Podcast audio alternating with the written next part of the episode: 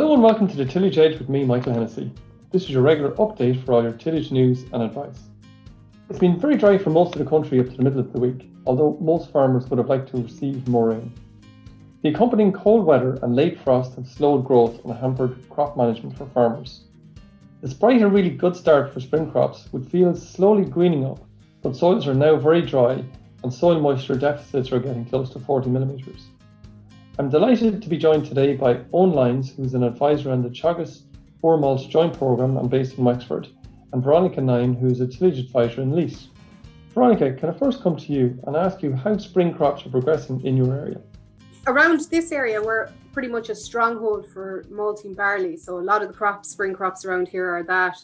Um, there's huge variation in uh, sowing dates. So we've some early sown crops went in there in early March, and they are um, early to mid tillering at the minute. Um, they would have established well. Um, there was some crow damage, a lot of crow grazing on those early crops, but they've established well plant counts around 300. Um, but I'd say, like I was in a few there even over the weekend, and they're starting to really show the effects of the lack of rain that we have had around this part of the world.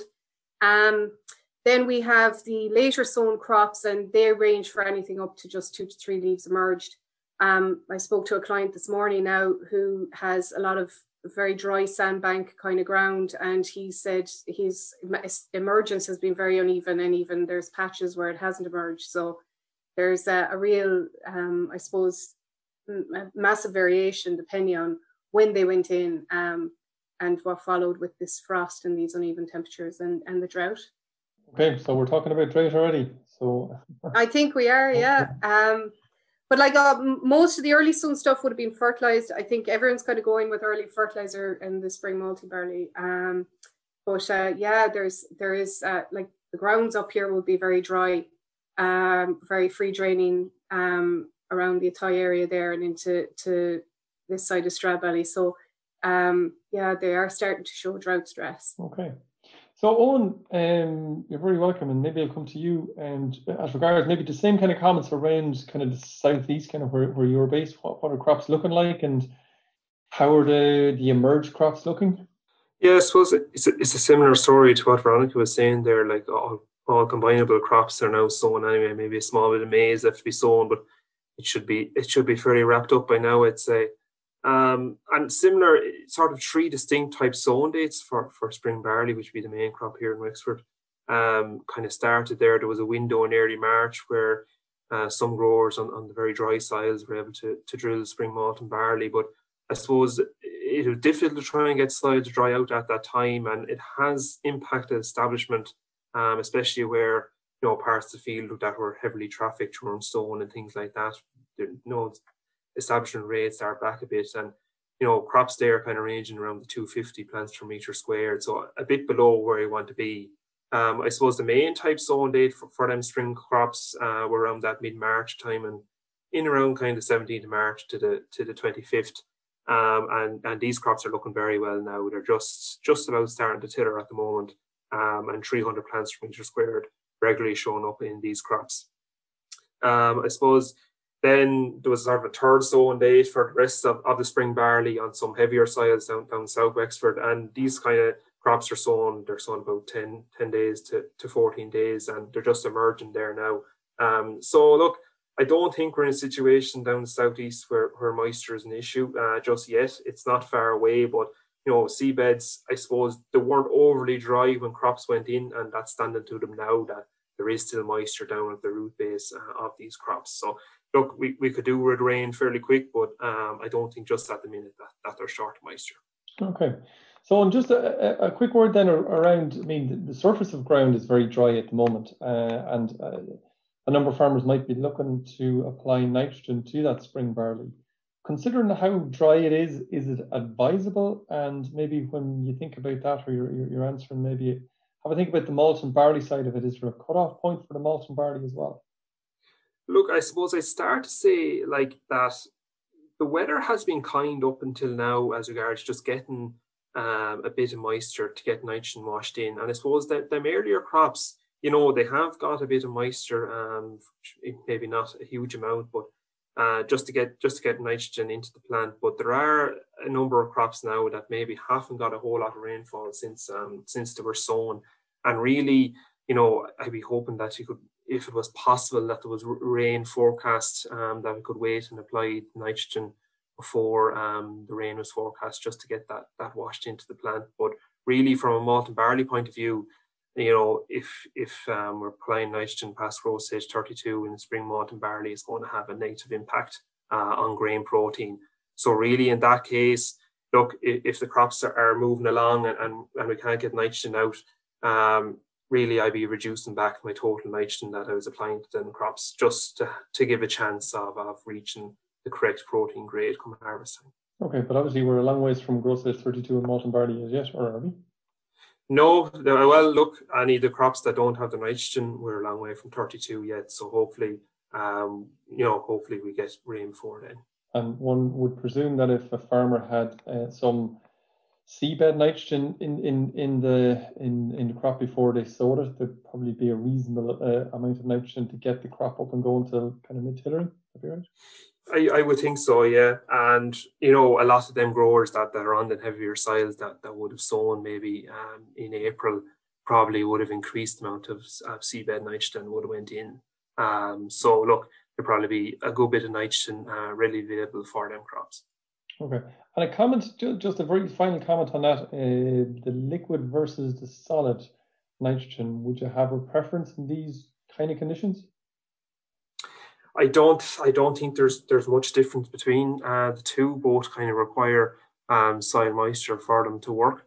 Um, but I suppose you know you might get that get that bit quicker uptake um, towards your liquid nitrogen versus your solid just in these these low rainfall days um, that we're experiencing at the minute.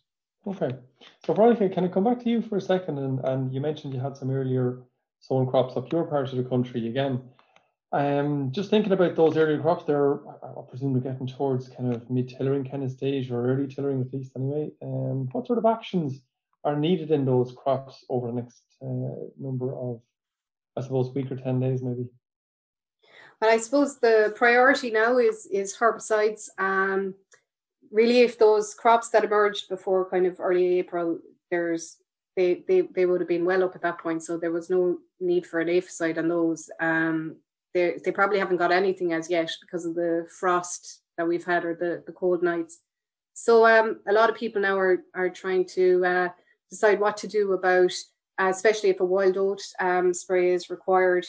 So um, yeah, I think uh, the the options really are if if you want to go with your wild oat spray first, um, you have to to wait seven days before you can come along then with your SU and partner for your broadleaf weeds.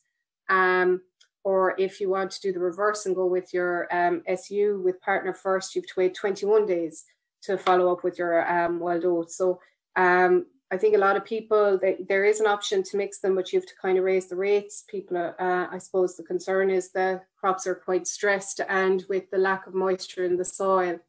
Um, so I, I, I suppose for my own at home, we're, we're we'll probably be going with the Axial Pro pretty quick now, and and following it up then afterwards uh, with the the SU and partner. But we wouldn't have a massive amount of um, resistant weeds to deal with, so that's another factor to take into consideration as well. Okay, and I suppose there's always a question, and farmers always have a question mark around. Well, are all the wild oats up as yet? Um, would you be reasonably confident that a farmer going at this stage, relatively early stage, maybe for, for, for, for some farmers might be thinking about it, that they're going to get the required level of control? Um, I'll be honest with you now. Uh, from personal experience, um, we went early last year and we found very good control when we went early, and it allowed us to go at a lighter rate. Um, you know, I suppose the weather is going to have a massive impact on what happens in the forthcoming week, or we, few weeks. Um, but I suppose the wild oats really would be a kind of a priority because when they take hold, they just um, become uh, a bigger and bigger problem. Um, but it definitely in the early sown crops, I would say they're very well up now. Okay, and as you say yourself, the yes, the weather conditions can often have, have a bigger factor in it, uh, and I, I, suppose people often refer to two to three days of good growing conditions before you apply and two to three good growing conditions after you apply is probably worth absolutely. worth a lot. There's still like i mean there's still i mean we've warm days but there's still a, a strong temperature drop at night um, and when you mix that in with the, the lack of water in the soil like it is they, these are stressed conditions so i just be very careful about tank mix, mixes and what, what you're putting on to the crops okay so, Veronica, maybe you just switch a little bit to, to winter cereals around your area, and um, what sort of stage are the winter wheat, barley, and oats at the moment? So winter wheat are um, pretty much around 31, 32. The leaf three, it, it varies. Um, a lot of the crops I'd be walking around here are the graham uh, winter wheat, and I've seen everything from just leaf three starting to emerge to it being 50, 60% emerged. Um, they're very clean at the minute. Um, you know, the frost slowed things down, but there there isn't a massive amount of disease in them. Uh, winter barley, then it's very variable, um, but generally speaking, around 31, 32. Uh, I think Somajoi and Eoin might comment on this because he's more experienced with it. Probably seems to have be further along. Um, and again, winter oats again around 31, 32. Okay, Eoin, as you were mentioned there, in, in maybe the similar kind of questions regarding wheat, barley, and oats. Yeah, look, I suppose winter barley in the southeast, you know, it's in around that 32 to 34. There's kind of a large variation depending on what crop you go to. And as Veronica said about the Joyau, it seems to be a good bit ahead. Um, you know, flag leaf um, nearly fully emerged, and the odd crop even you can see the odd on appearing. Um, so look, a lot of farmers are looking they're looking at getting their, their final fun or fungicide or fungicide sorry and their final um, growth regulator on but you know there there was a large amount of stress from from the last PGR that went on winter barley and you can see visible blotching um, and yellowness coming into winter barley um, so look these large temperature swings you know farmers are very slow to, to go about applying these but really we're at the stage where, they need to be going on uh, at the moment uh, similar situation, I suppose, in oats, you know, in around uh, the growth stage 32. So look, PGR as well and the fungicide with similar story with the stress and the large temperature swings um, causing issues with getting spraying carried out. Um, and then finally with wheat, then, you know, it's in around 31 heading for 32. Um, but septoria seems to be fairly low uh, down in the canopy of the crop. And I suppose similar on, on all disease on, on wheat, barley and oats that you know, crops seem seem to be very clean uh, for the time of year, with maybe only a small bit of rhyncho appearing on barley, but but really nothing to be concerned about.